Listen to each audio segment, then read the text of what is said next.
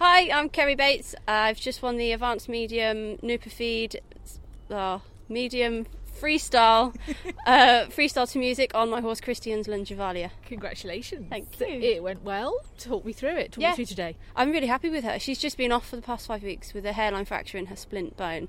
Um, my vet gave me the all clear, but not to start riding until yesterday.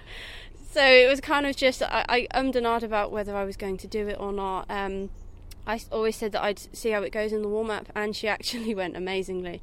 So I went in there and just really went for it, and I'm really, really happy with her. She was really relaxed. That is some preparation. Yes, I'm going to do it that way Are now you- yeah? forever. Yeah. Is that going to be so? Some people have lucky pants or lucky socks. Yeah, I You're usually just have lucky thinking- socks, but not anymore. I'm just going to wing it.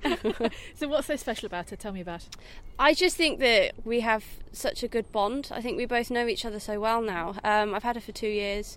Um, we just really click as a combination. I think she's just everything that I like in a horse, and I, I, we just get on so well. And I think that's maybe why we did so well today. You got it from Denmark. Yeah, got her from Denmark two years ago from a para rider over there. Um, she'd been with her for about three years, um, and I'm also in contact with her breeders as well, which is Oh, lovely. So lovely. keep in contact with all of them. So, what else is going on? Sandy, you're becoming a judge. Yes, yeah, I've just passed my stage um, part one and two of my list three exams. I've got my s- part three next week, so I'm really looking forward to it. I absolutely love it. So, how's that perspective altered what you do in the arena?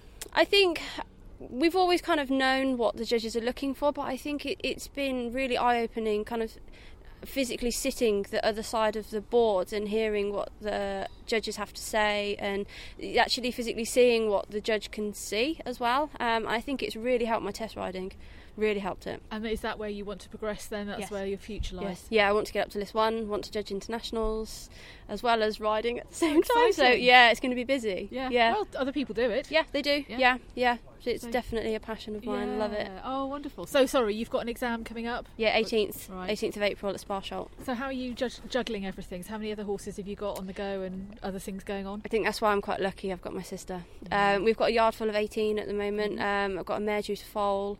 Um, we're lucky that there's two of us, so she can kind of take the load for me. I, I ride before I go and do my judge training. Uh, you just you kind of just make time for it. So Yeah. yeah. Good. Good luck. Perfect. Well done. Thank you. And congratulations for today. Thank you.